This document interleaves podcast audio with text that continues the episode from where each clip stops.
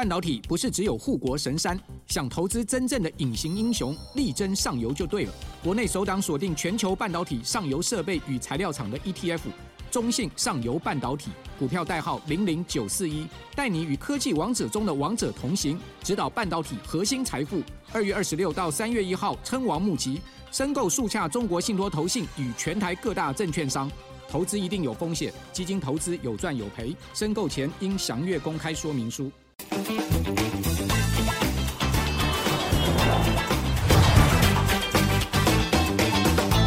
欢迎收看财经慕 House，我是阮慕驊。好，选前一周啊，台股多空啊是打个平手哈，尤其是呃这个本周最后的交易日，也就是礼拜五啊，当天台股行情出现了一个哈压低之后呢，居然是一个很明显拉升的行情，很多人很意外说哇，开盘跌了百点啊，怎么？呃，到了中午的时候呢，大盘还拉过了平盘了哈。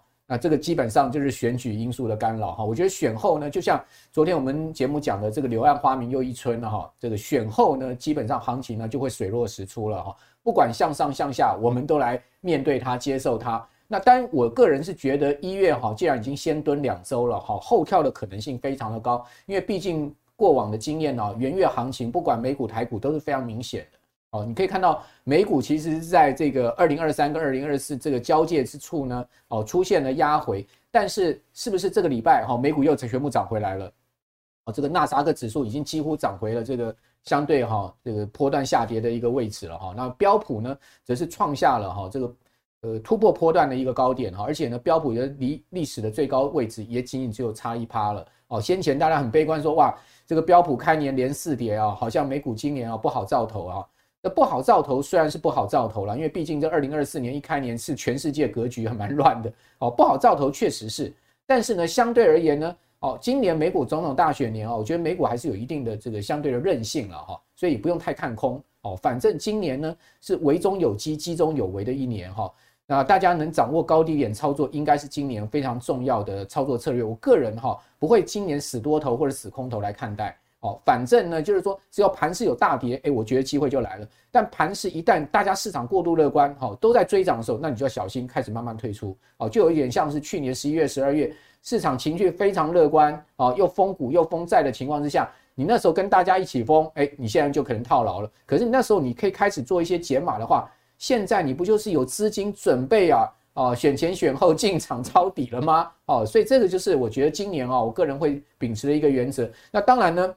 就长线的一个宏观格局来看，最近啊，投行也都给出了今年的年底标普的这个位置嘛，哈，悲观一点看四千二，哈，那乐观的看五千二，它大概一千点的一个空间一个差距，好，那五千二其实也意味着指数上涨空间不大，因为现在标普已经四千八了，哦，所以大概就是这个所谓十趴以内的一个报酬了，哈，那如果说呢，从这个四千八跌到四千二，跌六百点。其实也不就是一层多一点的一个跌幅而已，所以换言之，今年美股上档不过一层，下档也不过一层的这样子一个两层的空间啊，两层的一个上档下档的一个空间，是现在目前呃华尔街大投行的看法哈。另外呢，给出更长线的观点，在宏观格局的部分，各位可以看到高盛说什么？高盛说 AI 啊跟脱碳啊是推动新经济超级周期哦，所谓的未来全世界进入到新经济的超级周期有两大投资重点。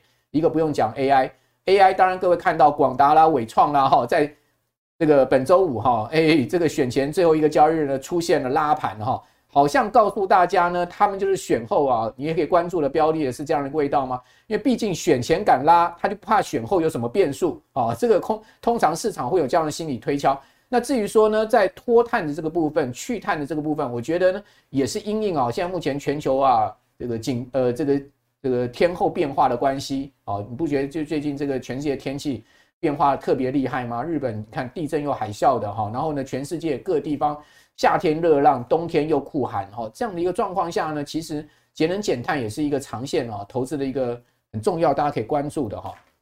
那回到这个礼拜台台湾的重要总金数据，当然就看去年十二月的出口啊，以及全年的出口，各位可以看到哦，去年全年的出口四千三百二十四亿美金。哦，这个数字其实不错哈，因为它是史上第三高哦，但基本上年比还是衰退了哈。那我的我要提醒大家，值得注意的是，你不要只看出口，你要看进口哦，因为台湾是要进口原物料哈，然后呢制造之后呢转出口的很重要的这样的一个经济模式，我们的进口是大衰退哦，哈，你看这个柱状图真的是非常明显的大衰退，而且我们的进口已经是比衰退到二零二一年来还要更低的一个状况，代表什么呢？代表它其实呢，台湾在原物料进口、在资本财进口的部分真的是比较弱，尤其是我也观察到半导体设备的进口其实是持续在衰退的哈。也显示了什么？也显示了大家现在一味的话修啊，说半导体多好多好。事实上呢，从这个呃资本财进口上面衰退，你也可能可以看到，其实这一次的半导体景气复苏也许不是那么强劲哦。那当然，因为进口大衰退，所以你看到我们的贸易逆差哦是出现很明显的增长。那这个贸易逆差增长不是因为出口的关系，而是因为进口衰退哈。所以大家应该把归因归清楚。好，那刚刚谈到了说标普前四个交易日一直跌啊。我们常讲哈，开年五个交易日可以看全年呐，啊，这是美国有这个统计资料的哈。那过去的统计资料是告诉我们，如果说呢，标准普尔五百指数开年前五个交易日是一路跌的话，累跌的状况下呢，基本上全年的表现都不好。好，我们这边也有证据给各位看。好，这个呃比较深蓝色线的柱状图呢，哦是前五个交易日，然后这个浅蓝色线呢是全年的一个标普报酬率。大家可以看到，只要是下跌，你看前五个交易日下跌，全年大跌。然后呢，只要是交就前五个交易日下跌，全年是下跌的一个状况。然后前五个交易日上涨，基本上全年几乎都是上涨哦，所以这也还蛮准。那今年呢，我跟各位报告，前五个标普的交易日几乎是打平手哦，前四个交易日跌了一点五趴，然后呢，第五个交易日它涨了一点四 percent 哦，所以呢。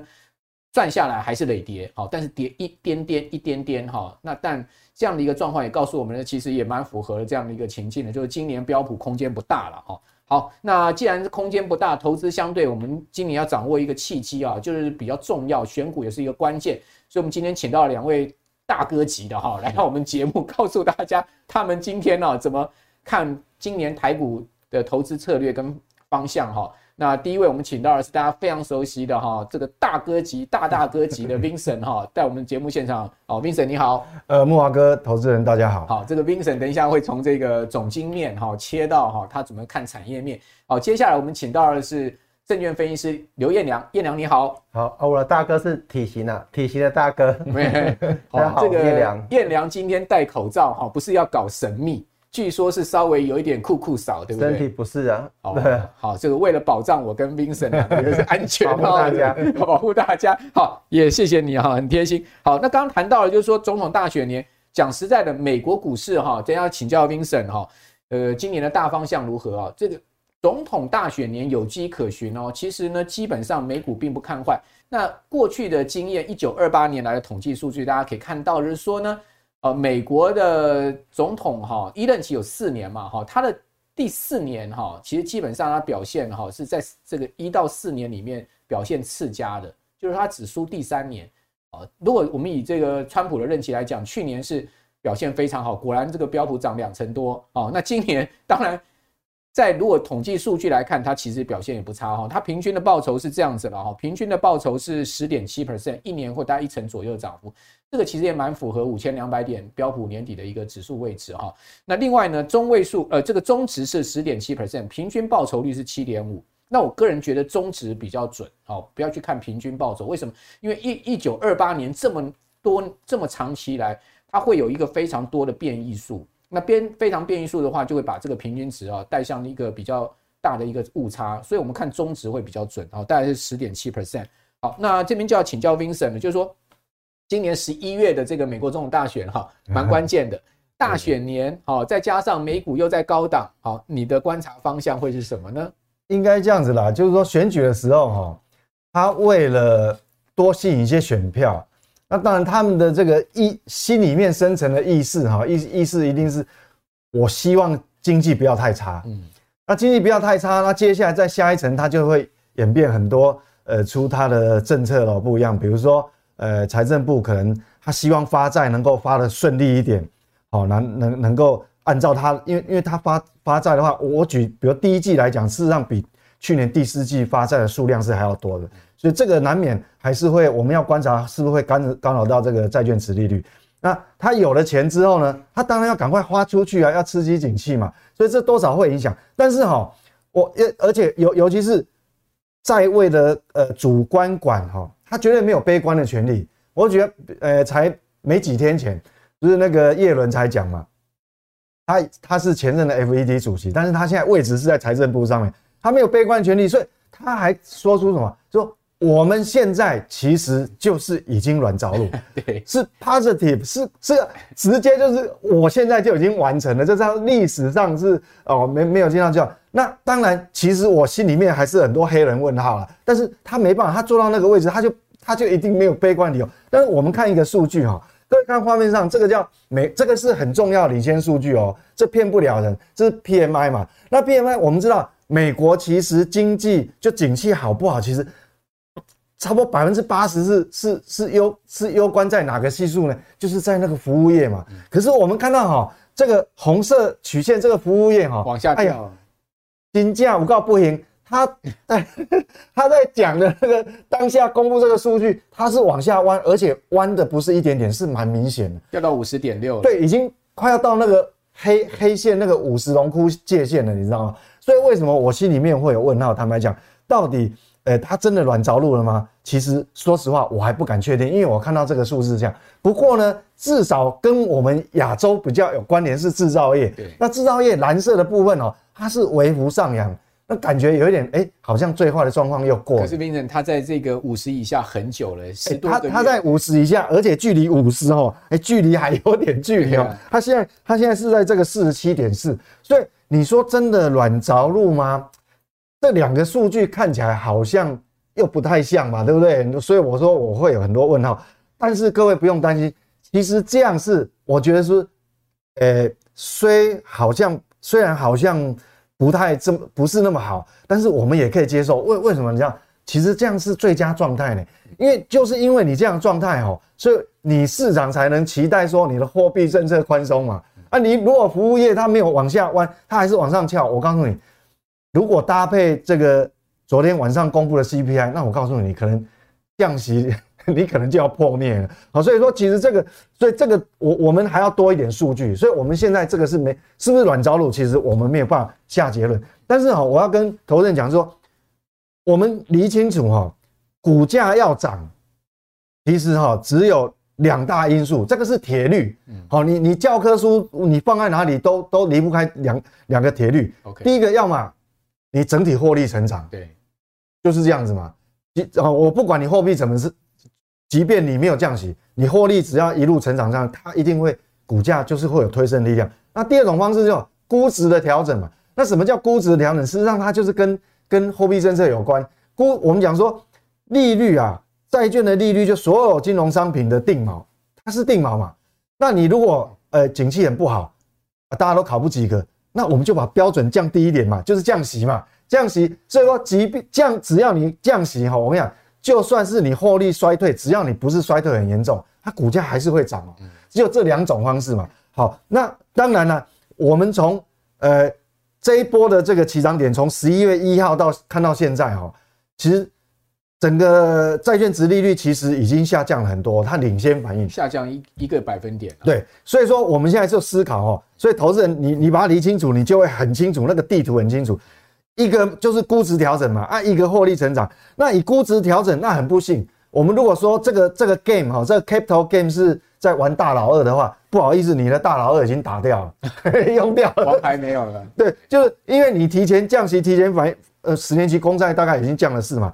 那那那你提前降息，你这张牌打掉，所以才会有涨这一波，还会那什么费半指数怎么那创新高？为什么最近上上下下，因为王牌出尽了。对，就是说你已经把降息的这个提早反应，就这张牌打掉，好，那你只能剩下第二张牌，那就是估值调整啊。呃，估值调整就是货币政策嘛。对啊，对。好，那这张牌打掉就降息嘛，好降息。那这张牌打，那接下来就要看获利有没有成长了。哎，那马上就公布啦，下周开始科技业就重。哎，对对对，所以最近一定说你要往上推，它速度也不会推很快，因为你一张牌打掉，你剩第二张牌。那我们来看第二张牌，你到底还有多少牌可以打？这个是哈，这法人估出来这标普五百的这个获利年增率嘛，哈啊它。哦，还不错，它它不是很 rough 的说整年度哦，它还给你分季度。那季度的话，各位可以看哦，其实如果以今年二零二四的四个季度来看，其实它获利，嗯，这是年增率了哈，它对比去年它都会成长。但是因为基期的关系，它还是有高高低低的哦。那呃最低的，如果目前来看最低的就是第一季，对，第一季只有六个百分点。那如果比较旺的或者什么，感觉是在下半年的那个第四季有没有？哦，所以所以其实第四季到十八趴，哎，对对对，就基期的关系。对，当然基期的关系。最近要公布的企业获利，你看只有三趴哦。但但你现在现在公布的是去年第四季啊，就是这个三趴的地方。对，所以你不要，你也不要期待说，呃，会会哇，会会会会爆冲啊，或者没有没有这回事。对对对，所以所以为什么是刚木华哥就搭配木华哥，我们将他比对，其实事实上就稳了。就是说，你股票如果哈，我举例啦。比如未来几个交易日哦，下一下下个礼拜，如果道琼或纳斯达克或是费城费半指数，哇，又再创一次历史新高，你要不要特别特别高兴？不要，哇，你也不用特别高兴，因为其实不要追高。对，因为这个东西就是不要追高嘛，因为你公布你后面要公布的数字就不就告诉你不是呃你会有多多亮丽的嘛哈，所以所以我们就知道说，但是哦整体而言，我们讲如果整年度来看哈，你也不要太悲观。虽然我们打掉一张牌了，对，但是未来如果有任何的利空，就是短线的情绪啊，或者什么事件让它跌下来，你也不要太悲观。为什么？因为它四个季度都还是正的成长啊，你要不要那么悲观？没有嘛，好，所以所以这个东西，其这个其实也会联动台股了。那我们要关注，就接下来就是关注这这个哈富可敌国的这个。七家公司啊，我把它称之为美国真正的七艘航母。对啊，所以你看哈，美国那些航母啊，真正的是摆在那边哈，好看没有用的啊。对对，这个比威力比较大。这个是真正的航母。对啊，你看看你你你对比看画面上这个图哈，它它这个七家公司啊，好，七家公司它的市值加总起来等于什么？等于日本加上加拿大再加一个英国的股市总市值。所以你说它影响大不大？所以它当然很大嘛，哈，所以所以这个就是那我们当然就是你，因为我们现在讨论是整个大盘嘛，针对指数，你当然要关心这个啊。那对，那这七家我们先不谈说货币政策哦，那这七家基本上都是科技股嘛。对。那科技股哈，各各位行业各位可以看哦，这接下来这张表哈，你可以放在你的心里面的地图。我特别用黑框框框起来那个叫是叫整体标普五百的。啊，标普五百的这个这个获利年增率嘛，它大概大概接近十二趴了哈。那这是整年度哦。但是如果我们看科技股，就是那因为那七家富可敌国，我们如果针对科技，科技是呃这边是呃这个服务有一些七巨头，有些是在哎对对，科技服务的话，它这边是十六点七嘛，对，好高出平均，高出这个这个就等于高出整体平均嘛。那各位不要忘了哈。我们台湾其实大部分还是跟它联动的这个这个 correlation 是最高的嘛，因为我我放眼望去，不管是内资外资哈，所有的法人哈预估台股，但台股它有传统产业啦，但是我先讲整个台股，其实整个台股来讲预估哈，比较保守的最保守的大概估整呃台股。呃，二零二四会比二零二三成呃获利啦哈，整体获利成长十五趴，这是比较保守的。那有乐观的是二十趴，啊，很多是中间的，有十七趴，有十八趴的。那所以其实跟这个也蛮吻合的哦。这个十呃十六点七，对不对？好，那各位就去想哦，如果如果在未来的可能呃呃一一个月，假设有其他的因素，好让这个。这个整个大盘有下修，我讲美股的话，那其实你要不要担忧太多？其实也不用担忧太多，因为获利保护。虽然我们这个呃降息的这个东西可能呃已经被提早反映了，那但是你也不用太悲观。那我们还要讲一个，这个叫这个叫做呃我们讲说假设哈，回答，哎这个是呃要选武林盟主嘛哈，那那张呃当中哈这个。各个派都有，但是有一个功夫特别厉害，就是叫张无忌嘛，哈，好，那各位看这个 NVIDIA，NVIDIA 股价哈，它本来过去一个多月，本来在一个地方是做一个区间高档整理哦，就整理以后它没有掉下来，它还往上突破创新高，那这个代表什么？这个其实哈，如果它没有形成一个假突破，一个头部形态形成的话，那你认为美美国科技股或是台股，它要怎么下修？多到哪里去一样，其实就好像我们在看台积电嘛。那台积电如果没有没如果没有跌的话，那你期待加权指数下档空间有多少？这意思一样哦。所以这个东西就提供给各位做一个参考了。那那木华哥前面讲说，哎，那个整个我们讲人类经济的一个大循环，其实哈，我们也从从这张图可以看得出来，这张图是什么？因为我们过去台湾过去的三十年哦，台湾有几大循环，那现在就是进入什么？当这个就是 AI 的狂潮。那 AI 的应用如果没有，嗯嗯，没有消，事实上目前还是还是你怎么评估都没有消退的这个这个这个这个迹象嘛，哈，所以这个其实对台股还是有利的，因为台股的主要成分还是在科技。那但这一家法人呢？他是属于比较，他是特，他不是比较乐观的哦。他认为台股整体获利明年是可以，呃，今年是可以成长两，呃，两成哈。所以这样来看的话，他认为二零二五年也可以成长两成啊。对对，他没有错，他他那这个他是相对相对乐观。一般来讲都认为二零二五年的成长可能只有个位数。对，所以所以说如果回答了这个这个刚木华哥看说，呃，这个这个呃嗯嗯股票啊美美股到底呃。有没有乐观的理由？就是说，我们原则上，我们先不谈降息的部分啊。我等下，我们后面还会再谈。那如果纯粹从获利的角度，我们讲股价推升两大因素，其实哈，获利这张牌基本上还是对二零二四还是正面。好，所以二零二四年就是有。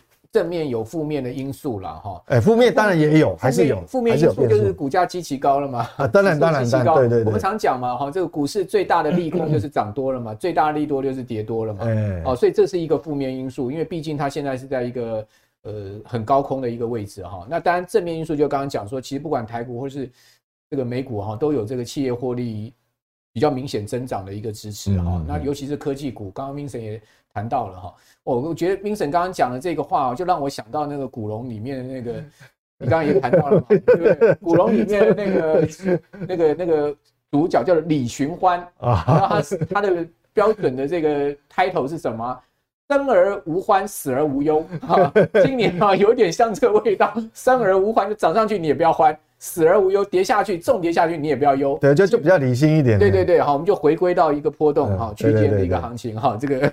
我反而想到，你也颇有这个古龙的味道。好，那刚刚要谈到说，今年联准会有这个利率政策。对，那那利率政策的部分哦，这确实它，因为呃，我们会关心，那因为过去哦，二零二三太多人买买那个债券 ETF 嘛，所以债券的波动，那也是每个人都是七上八下。我们讲债券的话，讲到债券，一定要提到就是货币政策。那我们知道货币政策，我们要连连接到，那就是我们的消费者物价到底怎么样？那我们看哦。这个消费者物价哈，跟上个上一次公布的十一月又有一点不一样哦。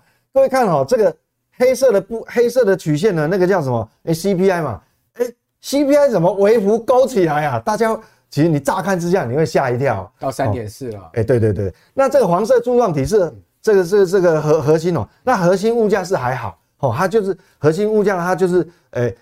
去掉了油那个油能能源类的，还还有这个食品类的哈，那它还是稳定的一个趋势向下，所以松一口气。所以其实像昨天呃这个礼拜五呃礼拜四晚上开盘的时候，刚开始是跌的，啊后来它就哦又又 CPI 超出预期嘛，哎对对拉起来。所以这样来看的话哈，那当然哦，哎对这个货币政策会会不会有什么影响？那我们就要赶快看市场是如何解读反应的哈。那目前为止哈。至少我们可以确定一点，目前的我们讲说货币政策就两个，一个叫预期心理，哦，一个就是我们刚讲的那个实际数据，呃经济数就就是 CPI 嘛，哈物价。那那我们刚看完 CPI 以后，我们再看这个预期心理。那幸好哈，其当然它会比较呃，它有时候这个有时间差了哈，有时间差。不过至少在最近公布出来数字，它是大幅往下压的。好，那蓝色的部分是一年期的通膨预期，那老红色的是呃五年的，那基本上都是往下，所以基本上哈，大概问题还没有那么大。好，所以我们就赶快看市场如何反应这一次的这个 CPI 啊。那我们看哈，这个 Fed Watch 啊，就是说以二零二四年底，它到二十二四二零二四就今年底了哈，大概降几码的几率最大。目前按照这个图表来看的话是。呃，几率最高四十一点九个百分点，这个是降六码，六码，嗯，六码。又降到四趴了。对，降呃呃降要降六码，等于六六码是一点五个百分点。但是呢，我们知道联准会哈，明明一年开开会，其实它只有开八次会啊。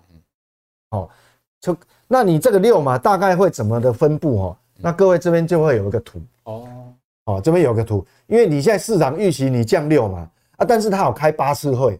那第一次会议当然就没有了嘛？你诶、欸，第一次会议是在这个一一月底嘛？哈，一月底你就不要期待了，就就没有嘛，维持嘛，它还是维持在这个这个五点二五到五五点五嘛。那第二次开会就就是大家市场预期是第一次降息哦，就一码。那这个是日期是在三月二十号了，哈，三月二十号。那中间哦，到中间有一个地方没有降息，目前的分布是这样，就是在十一月的时候，这个部分十一月的部分。哦，它可能还是有有一个呃分呃分配的，这它不是不降息，但十二月还是降息，所以总共它会有一个，所以才会六嘛，哈。对。那好，十二月的十二月降息降到那个嘛，哈，降降到那个三点七五到四吧。对对对，就是市场目前的破四了。对，那那因为这个有几率嘛，哈，这个这个黑黑体字就是这个目前分分布的几率，可这张图可以大家参考一下。好，那重点说，我们刚前面讲木华哥啊，就是说我刚讲第一张。那个大老二那张第一张好盘，你已经预先反应打掉，就是说降息的，对，这个已经打掉，对，这个已经被预先反应。对，那它反应是不是有组合反应？我们赶快要看啊，公公债期货啊。哦，那现在这个公债期货两年期跟十年期的，那两年期两年期现在公债是到哪里？是四点二五，呃，四点二五。所以四点二五等于说什么？等于说你从高档掉下来的话，它大概也是反映了四嘛。嗯，等于说市场预期今年会降六嘛，但是它已经。反映了四嘛，嗯，好，这个高档跌到现在位置，好，那我们看十年期公债，其实十年期公债才是真正最重要的定锚。那十年期公债现在三点九七啦，我们姑且比较好好理解，就是四四趴嘛，好啊，呃，三点九七嘛，就四趴，四趴，四趴嘛。那四八它十年期公债最高也是从这个五八附近掉回来，所以它也反映了四嘛，所以代表呢，我们现在如果说我们讲说股价要推升的两个。重大因素，第一张牌其实哈，你几乎已经用用掉大部分了。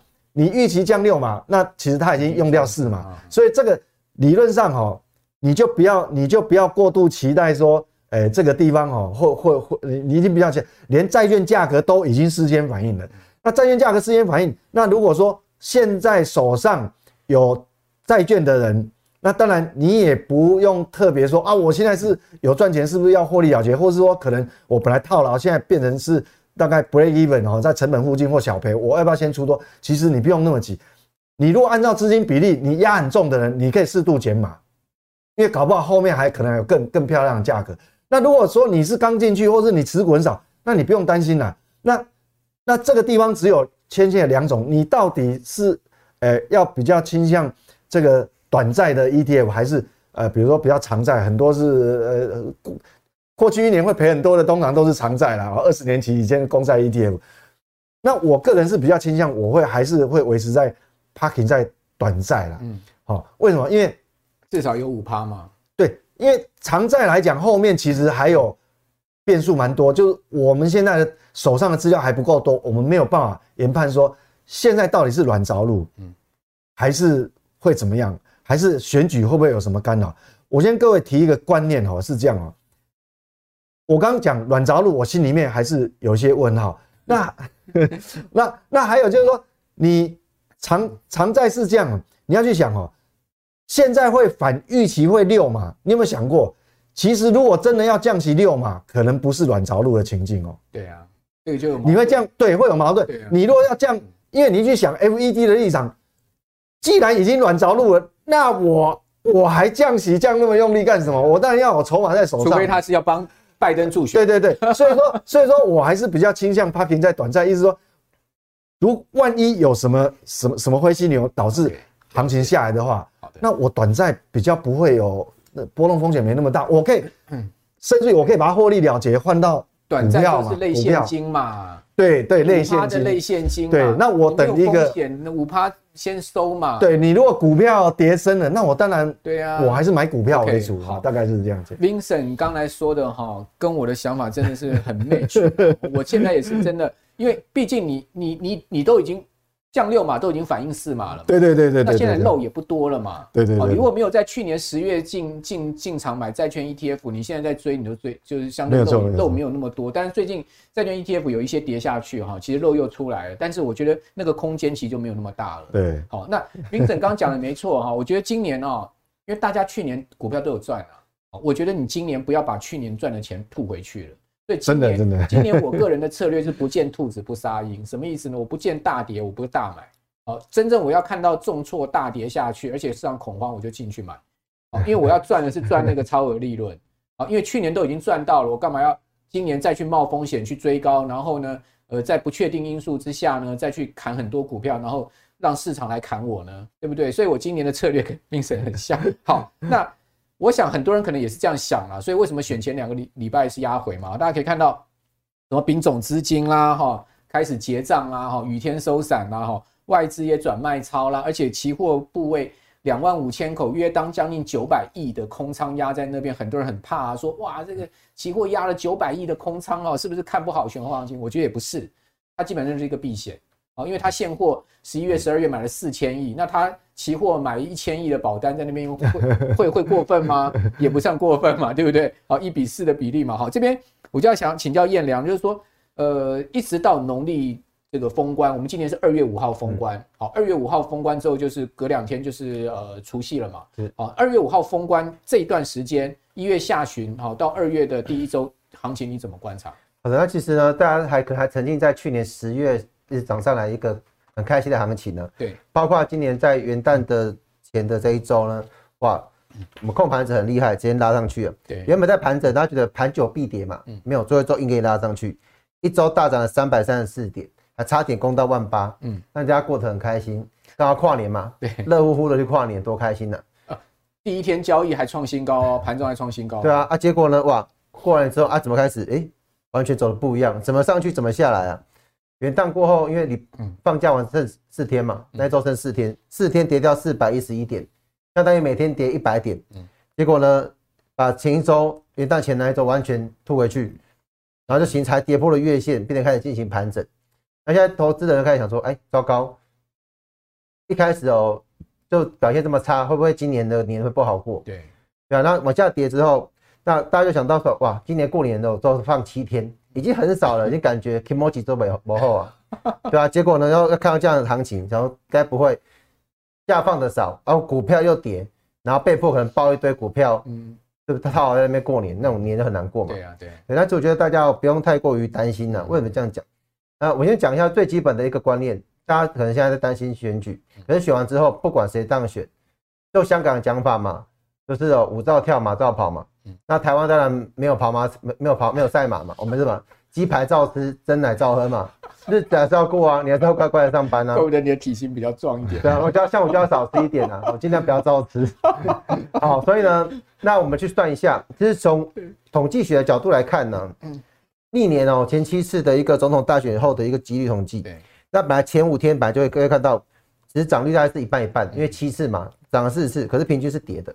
那代表说，其实，在选前呢，大家对不确定性的一个情况，谁知道谁会当选呢？所以呢，就会呈现一个比较偏向压抑的动作。那选后一日，各位看到跌最凶的，虽然上涨几率是比较多一点点，但是呢是跌最凶。为什么？近六成。几家欢乐几家愁嘛，一家烤肉，对，一直一家烤肉就他自己吃。而且你知道吗？是被那个三一九枪击案那天选后的第一个交易日指数跌停所。我把平均数压对啊，所以那其实其实选后的第一天多多少少还是有一些知道性卖压，你支持的人没有上，那可能股票就卖一卖嘛。可是呢，这是一个很短期性的一个心理性的影响。到就后来呢，大家发现，哎，其实对还是很还是很太平啊，不会怎么样嘛。所以呢，多方信心就回来。所以看，如果拉到选后的一周，哇，已经上涨了，上涨了不到零点八一趴了，这不算什么。可是真的再下去之后看，你选后十五十五天跟二十天，我拉到六趴。这是快七趴的涨幅，那就相当不错。六趴以现在指数来讲的话，可以拉个快一千点呢。对啊，所以我个人认为，然后我们去算一下嘛，因为雪后的呃雪后的交易日日到封关二月五号，算上它刚好十六个交易日。对啊，所以我用十五天把它框起来来，这个参考性比较高嘛。那哇，刚好是报酬率可以到达将近快七个百分点。所以燕良的意思就跟我们讲说，农历年前股票卖一卖就对了，拉高卖就对了。农历年前，假设真的你有赚，假设要拉高，因为照这种算法，刚才茂哥讲嘛，以前这涨六趴多，对，那个前高前高过了，万八也过了，准备攻万八。那如果如果你在农历年前哦赚了这么多，那你卖一卖嘛，那过年的时候随便吃喝玩乐不是很开心吗？是。对啊，包括过年期间你股票赚钱，有没有赚？然后万一过年期间美国有什么大波动，你也不能够怎么样，也不会紧张啊。对啊，所以假设真的农历年前这样拉上去，我就觉得你就是做减码嘛。然后农历年后再重新找股票来做布局嘛。对对，有这个减码才有进码进场的机会嘛，对不对？你才有钱。好，那接下来要问到族这个族群呢，因为最近的热热门消息就是 CE 秀哈，拉斯维加斯的消费电子展，这个是美国最老牌的哈，也是全球最。老牌的啊一个呃消费电子展，而且是一个开年就告诉你今年趋势方向的一个很重要的展哈。大家看到这次呢，好，当然就是最重要的几个重点哈，AI PC 啦哈，然后 AI 人工智慧啦哈，那还有就是说呢，WiFi 七哈，这些呢都是在这一次重呃展里展里面的重点。像像像联发科就推出了这个 WiFi 七认证的相关产品哈，那另外台厂呢都在里面大秀 AI PC。还有一家哈叫做 Rabbit 的公司，各位不知道，它又是那种所谓的呃口袋型的那个呃 AI 助理器啊，所以要取代所有 App 啊，你以后都不用点手机开 App 了，你只要问 Rabbit 啊，Rabbit 就会告诉你答案了哦，你就不用开瑞那个 App 了哈。那据说呢，Rabbit 用的晶片是联发科的晶片哈，哦，所以我是觉得发哥还是蛮有看头的今年，不过发哥年前的股价表现也是不好了哈，这边就要请教。那个燕良了是怎么看这个 C 秀哈，可以带动台股的一些机会呢？好的，那其实今年来讲，全球大概的共识啊，今年应该就是 AI 持续应用，然后应用在所谓的 AI PC 的部分。嗯嗯。那就研调机构去统计，各位看到，其实 AI PC 不是说现在才有，前几年陆陆续续有先导入。对。但什么叫 AI PC？没有说明确的定义，只是你的相关于相关就是 AI 相关的一个功能越大，大家称之为 AI PC。那原本其实之前来讲是占比啦，但整体 PC 比上大概一成。那去年来讲才十趴嘛，哎、欸，可是呢，今年来讲可以跳十九趴，嗯，开始哎、欸，如果单纯以放量哦。百分比来看的话，直接翻了一倍，嗯，如果单纯这样看的话，翻了快差不多一倍，代表说今年开始的 AIP 的应用啊，会大幅的一个提升，那很多新产品也推出了，那到到了明年之后，哇，不得了，又直接跳一倍，三十七趴，到达后年之后，正式超过一般 PC 的。所以那时候，假设到后年了、啊，你的手、你的笔电还是旧笔电，你可能要想啊，你好怂哦，你的笔电没是 AI PC，你的 PC 也不够强大，所以就看到这种情况，代表说 AI PC 的确是大家所接下来所关注的一个焦点。OK，那你要成为一个 AI PC，当然很需要什么？很需要里面你的所谓最基本的作业系统有没有做支援嘛？像假设大家现在很多人假设办公室的电脑很多还用 Win 八，像我们公司给我用 Win 八，然后自己的比例还在 Win 十，就没有升 Win 十一。可是呢，趁机抱怨一下就对了。也不是的，因为哦，公司给你的只是文书处理嘛，那么好干嘛呢？对吧？啊，我自己的笔电大部分是呃做做投影片啊，一般使用也不用太好。所以呢，系那个系统就没再升级。可是微软会强强制你升级。对啊，对啊。那未来讲呢，微软又推出了新的一个处理器。哦，过去它处理器当然主要 for 企业端或是伺服器用的嘛，那现在呢，已经把它下放到开始。对，Core 开始往个人的 PC 部分了，那它结合了包括 CPU、GPU，同时还摆摆入一个所谓 AI 加速器 NPU 的部分，那正是把这种所谓的 AI 功能在导入大量的一个个人电脑之后，所以才会为什么市场上预期 AI PC 整个在未来从今年开始应该是元年，然后接下来开始每年这样快速的增长。这个 Core Ultra 也是 Intel 帮微软专门做的一个处理器。对，而且它其实它有分低中高阶啦，所以当然看大家未来的需求，你要用到高阶的是可以的。对，那基基本上它低中高代表说你的。外来笔电或者是你的 PC，不用买到真的很高级高级的配备。嗯，你不要说一一台，譬如自己组一台花到什么十万块，不用，也许三万多四万多配的低阶的，已经开始具备 AI PC 的基本功能了。嗯嗯，对。那相关个股你怎么看呢？好，那其实很妙是，其实去年来讲 AI 的股票就涨了很多。这去年涨什么？因为五月到七月涨的是 AI 伺服器。对，当时是是否企 AI 伺服器就企业端嘛？谁会每次在家里摆一大堆伺服器？不会，也是企业端的部分。所以去年各位看到是涨什么？涨那个像光达、伟创、英业达等等。为什么？因为他们已经拿到很多 AI 伺服器的代工产品。那今年来讲的话，大家开始往 AI PC，大家第一个想到什么？品牌嘛。嗯。对啊，那 PC 会卖得好嘛？而且 AI PC 的单价一定卖得比一般 PC 贵一点嘛。所以各位看到像宏基、华硕啊，或是微星哦，微星做的是这个所谓一个高阶的电竞的一个 PC 的部分。就看到其实他们在呃十二月份的股价都是一个快速拉升。因为去年来讲比较没有他们的事情的，AI 伺服器没有他们的事情嘛，对对啊。可是各位看到近期也是压回到在月线附近了，然后唯一独特别的电子五哥唯一一档在去年没表现，今年开始有翻身的叫人保。人保营收衰退幅度蛮大的，对吧？啊，人保其实它妙就是哦，人家在做 AI AI 伺服器，他说我要做了，他人家都开始做了，他才说我要我正要切入，所以人家涨去年五月七月飙翻天，对啊，它涨涨了一咪咪啊，人家都飙上去就要涨一咪咪，但是呢，哎，现在 PC 这边有好处了，现在全全球的 PC 前三大厂有惠普啊、联想啊、Dell 等等的，哎，那就因为你还在守这一块嘛，那丢给他做。只有，人家现在去年涨很凶，最近呢比较没表现，轮到他开始补涨，一路的往上冲。对，可是可是股价近期也都是过完年之后了，然后说过完元旦之后，整个开始压回。那其实大家目前都回到大概是月线的一个附近了。那我觉得这地方，呃，因为这个地方冲上去之后，筹码是比较乱的。这地方其实有沉淀过后，还是有机会再上，只是它的筹码。你那筹码必须要经过适当的一个沉淀。OK，好，所以 AIPC 的部分你还是看好是今年一个可以关注的。我觉得它会是一个整年度啦，整年度的热热潮。对，只是当它涨很多的时候，已经在创高，一路创高过程当中，你不要去追，好，因为筹码还是很乱，对吧？那 AIPC 当然除了最上游的这种品牌之外，我们开始往下，那到什么相关零组件嘛？那我觉得 AIPC 来讲就是效能提升，效能提升之后，你的那个在作用。作用时候，你的发热的功率就增加，所以散热就成为很重要，包括你机壳的一个设计。所以我特别要从就是散热跟机壳里面找寻，看有没有相对低档的，有这个机会来搭上这样的一个浪潮的。最近十二月营收公布，蛮多散热机壳，它的营收创历史新高哦。对啊，所以其实你看到它其实从营收角度来看，因为他们的的产品这种比较高阶，对，就算出货量没有增加情况之下，光是均价拉升，对，它都可以带动它营收获利向上。那在所有三的里面呢，我觉得这档奇鋐大家可以留意的，可以看到它的营收创历史新高。对啊，股价是经过修正的啦，最主要是它有经过修正。那其实它去年有涨一波，为什么？因为它有做 L AI 伺服器的部分嘛。那其实它本身除伺服器之外，原本就有 PC 跟 NB 这一块。所以不管是 AI 伺服器或者 AI PC，基本上它的都是受惠的一个厂商了。OK，对，那它也同时切入包括像通讯的这种利利息的部分。嗯嗯。那它其实在去年刚才莫哥提到，去年营收是创新高，代表是真的有接到 case。有的做散热的说，我有接到，那你财报没拿出来嘛？但是他是拿出真正成绩单。OK，所以反而估去年一片子大家可以看到十三块一，今年呢啊，这边打错，这是在今年，今年有机会成长到十六块六，而且万一 AIPC 卖的够好，觉得数字还很上修。OK，那最重要的是大家知道它会成长，那重点是股价万一是持续一直创高，在高档，跟各位报告也没什么意义嘛，你会担心追高，可是它股价经过修正的，哦，它经过修正的，而且各位看到我画出来，是它是一个进入。一个三角收敛的一个整理形态，近期其实开始做一个突破的动作。我代表说，它之前涨的是 AI 伺服器，现在就又有机会，因为 AI PC 呢再往上涨一波，所以去挑战前高呢是相当有机会的。了解。好，那除了奇宏以外，还有其他你看好的个股？对，那再就是机壳的部分。哦，那其实台湾很多公司也有做机壳了，那有没有真正切入还是很难说。那有一些，有些台湾有些机壳厂，它就是平时名不见经传，最近涨很凶，但是究竟有没有接到，我是。虽然是先打一个问号啊，总之有题材嘛。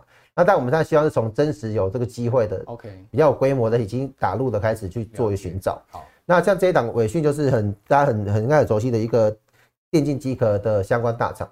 那事实上，它除了机壳就是电竞的这种 PC、NB 之外，它其实早就打入了伺服器。嗯，其实目前伺服器已经占了三成，所以其实它是真正技术好到连伺服器厂商也也找它。OK。对，那他本身来讲自己做自有品牌嘛，那另外还帮很多电竞的一个厂商做一个代工的动作。那重点是他的财报也是真的很好，很多人是啊，你就看很多那种最近做机壳的拉上来，不是平时以前成交量可能是几百张，甚至几十张，然后你看他财报也不好，但是因为他说我有做机壳，大家想说会不会未来有什么 AI 伺服器 AIPC 就涨起来了？对。但是万一他到时候公布我就没有财报的时候，你到时候新买在高点的，到时候跌下来很可怕。但是。纬讯不是，伟讯真的有财报了。它去年前三季的 EPS 已经超过了前一年的全年，全年三三季干掉全年这年。那说营收上涨之外，重点是它毛利在拉升。那为什么毛利可以拉升？其实很大一块就是 AI 伺服器的话，它的一个毛利是比较高的，所以它呈现一个营收获利双成长。那借整个 AI 伺服器，它伺服器的这个机柜的订单部分啊，对，大概有机会成长两到三成。对，那。本身在电竞相关的这个客户上的订单，他也拿到了，哦，所以他今年来讲的业绩啦，我个人认为应该还可以比去年更加的一个出色。好，那同样的股价经过一个整理嘛，那股价经过它是在近期来它打出一个比较大的一个 W 底啊，比较平缓一点。嗯、那颈线的部分其实刚刚越过去而已。对对，那就公布它的一个整个十二月营收，其实也是双绿双增。OK，所以一样是它有伺服器，又搭上了所谓的 AIPC 的部分，也是双重这个利多。未来股价我觉得也都是还是值得期待的。好，那最后我们要来谈一下这个全球基建年哈，今年二零二四年，美国这个肯定哈基建是要再继续撒币的，因为毕竟总统大选年哈。那所以各位可以看到。美国政府呢，就这这投入四百二十亿哈，在网通的这个发展上，二零三零年前呢，要让所有美国家庭哦都能快速上网。哦，讲美国是世界最强大的国家哈，要到二零三零年，所有家庭才能全部快速上网。请问在台湾哪个家庭不能快速上网呢？好，当然讲现在美国的这个。那个电网真的非常老，旧三四十年都没有再更新哦。真的，真的，真的。所以这个是 美国还有美国的那个什么铁路啦、火车啦、哦电车啦，哈，讲真的，你去过美国你就知道它其实蛮破旧的哈。那另外呢，欧盟要推出啊一个计划哈，也要支付三百亿欧元哦，那覆盖光纤这个网速哦。南美洲最大的电信商哈要加速升级光纤网络，印度也要推相关的这个网络升级计划，七大工业国家也是一样要。网通的一个基建哈，所以网通股哈，你可以看到，其实去年哈，我自己观察前三季哦，EPS 呢超过二零二二年前三季的 EPS 的哈，蛮多的，像智易、中磊啊，好像是启碁都是很明显超越的哦。所以网通确实他们是拿得出 EPS 成绩单的。这边最后就要请教彦良，就是说网通股你怎么看？好的，那其实美国推出到高达四百二十亿美元这个一个基建嘛，那大家都想要去抢这样的商机。那我觉得比较妙的是印度啦，印度只有两百亿卢比，它不是点美金的，它用的是它自己的币值，那算起来那金额大概很少。那不过呢，假设至少它那个商机推出来，你能够抢到单多少是有一点加分作用嘛。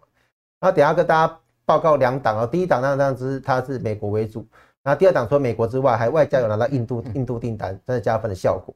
我再来看这一档就是新新复兴，哦，新复兴跟他做的对。它是高频微波通讯的一个基板厂，那事实上它在主要是用在卫星的一个降频器的部分。它在这一块呢，它目前全球市占八成，嗯哦，所以是隐形的台湾冠军。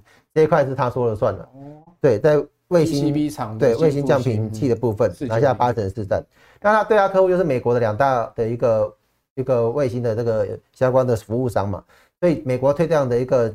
一个计划，那为这个服务商一定会去拿到订单，然后呢，大家就会下单给他，所以他就有机会是收回这样的一个商机。那另外，他其实在像五 G 机一台等等的部分，他有拿到订单哦。那他的客户一样是美国的，所以他是一档美国比重算是相对比较高的。但美国推的话，如果你本身出货都出给这对岸啊，出货给亚洲，不是拿美国订单的这种，像这样的一个计划案，对你来讲没什么帮助嘛。所以我们找都是尽量以美国它市场是它主要市场为主的，比较安全啊，对，比较稳一点。那其实它这些公司的妙是它其实在呃，应该前年的营收是下滑蛮多，可是去年是一个大翻身了。那去年的营收已经年增了四十五个百分点。那它之前三季的 EPS 后，原本第一季小亏，第二季小赚，可第三季赚起来之后，已经前三季零点六四。那第四季的话，因为十二月营收又相当的亮丽，所以算一算之后，今年随便要去年随便算都一块多了。它股价也不高嘛，对啊，也不高，因为之前是它前，其实它的呃前几年的获利比较没有这么好，嗯，对，都其实大家都是可能有赚钱也是赚几毛钱而已，但是今年有机会赚到一块多，那大家可以创一下七年来的新高。去年啊，去年有机会赚一块多，对，去去年有机会赚到一块多，因为前三季有零点六四，第四季的又是全年最高峰，算一算应该是一块多没有问题，对，所以它的获利可以可以变相一个变成一个很好的一个展现。那重点是股价也是经过一个整理嘛。所以之后这个颈线的部分，诶，也是刚刚做一个突破的动作而已，所以它的基期其实并没有很高，都是经过整理结束，刚刚起涨而已，有点转机味道的。对对对，它就是从一个亏钱开始变赚钱，然后可以赚到好几年的一个新高这样子。OK，好，对。然后在前面提到，就是说印度嘛，印度现在一点点，但是有没有美国加印度都拿到的，也是有了。哦，那这些公司应该木华哥有提到的中磊，哦，它也是一个财报相当好的公司。那本身来讲，这间公司这样大家会比较熟悉，它是蛮大间的一个电信宽频设备大厂。那美国美国整的占它整体的营收比重是来到六成之多，我在台湾里面算是名列前茅的。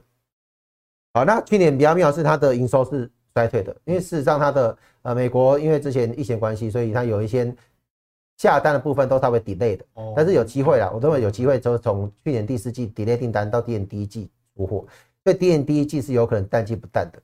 那可是呢，没关系，虽然是它的一个营收衰退，但是呢，利润是增加的。嗯，所以它去年前三季的 EPS 反倒是到呃到前一年同期是增加的。嗯，那去年全年的 EPS 在上看八块半到九块钱，嗯，我们还没有公布，我们大概推估一下，推估是八？对，八块半，那乐观可能有九块钱。那今年就要就这边打到今年来讲，至少是一个股本起跳哦，所以也是一个去年不错，那今年有机会更好的公司。那它股价呢，因为后学的第四季有些订单的递延，所以呢后面来讲股价也稍微做修正。嗯那刚好回到前一波的一个起涨点的位置的，那量是缩下来的。嗯那这地方假设它第一季呢出现了一个所谓的淡季不淡，然后呢配合到量能放大的话，其实就有机会重新再往上再走一波。OK，好，好这个。我记得中磊也是 Vincent 蛮蛮觉得蛮不错的标的，有之呃，我忘记是哪一次，我之前有有提过，对对，因为它也是一样，就是会会连接到美国，因为美美国很多基础设它设施真的很旧了，你不要以为美国多先进了，我跟你讲。你常常会听到那种新闻，它只要下一场那个什么暴风雪，有没有？什么输配电又又又又被压垮了，又被被雪压垮，你是像话吗？对不对？那还有很多通信设备，事实上讲，所以它这个推这个基建，其实很也很大的比重也是在网通，这个也是也是真的不像话。哦，我们台湾呢，不是被雪压垮，我们是被松鼠。这个爬上去电池哈，然后就就就就断电，要不然就蛇也会爬上去哦。据说都准备了蛮多尸体在那边的，对对对，以备以备这个出问题的时候使用啊。好，不像话哈。这个 Vincent 啊，跟这个呃燕良哈，今天都跟大家谈了很多这个投资的方向跟呃思考的重点，提供给我们观众朋友在假日的时候啊，大家一起来呃思考一下哈。那这个明天呢，就是呃选后的第一个交易日了哈。谋定而后动，还记得我之前跟各位讲吗？今年的呃卦卦象是风雷火风哈，雷火风呢就告诉大家，今年慎思明辨，谋定而后动就会是赢家哦。最后再提醒大家喽，哦，谢谢 Vincent，谢谢燕良，谢谢我们观众朋友收看，我是阮木华哦。如果喜欢我们财经慕 House，请记得呢六日早上准时收看之外呢，把我们节目介绍给您更多好朋友。我们下次见，拜拜。二零二四投资趋势论坛，全台最隆重的投资盛会，将在三月二号上午九点登场。四位超人气的重量级财经专家齐聚一堂，要与投资大众在台北来一场近距离的财经饗宴。首先呢，总体经济学大师吴家龙带来的主题为“全球双风险：总体经济与地缘政治的诡异趋势”。六大国际震惊议题，让你洞悉二零二四年投资的时空环境以及背景。接下来，超高人气 ETF 专家大侠武林带来的主题，用 ETF 让你的现金流激增倍数。要教导投资人，一共满满十一项投资 ETF 族必学的获利清单，无私的跟大家来做分享，实践全息人生，全息 Cover 你的每一天。第三棒，交由知名的财经作家孙庆龙老师，主题为台股超简单买低卖高投资术，人人学得会，个个赚得到。为了投资大众，送上了三大台股的获利攻略，让你轻松投资台股，赚得放心，睡得安心。压轴由高人气财经节目《超前部署》主持人卢艳丽老师为大家带来。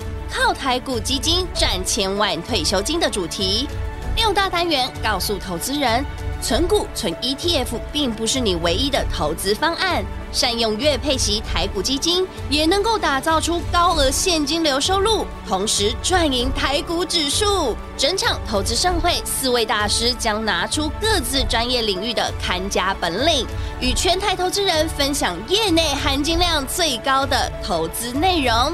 二零二四年三月二号上午九点，在台北正大公汽中心，您只需要花一天的时间，即可收获专家们多年的经验成果。二零二四年绝对不能错过的财经盛事，报名请洽 Easy 轻松投资学院官网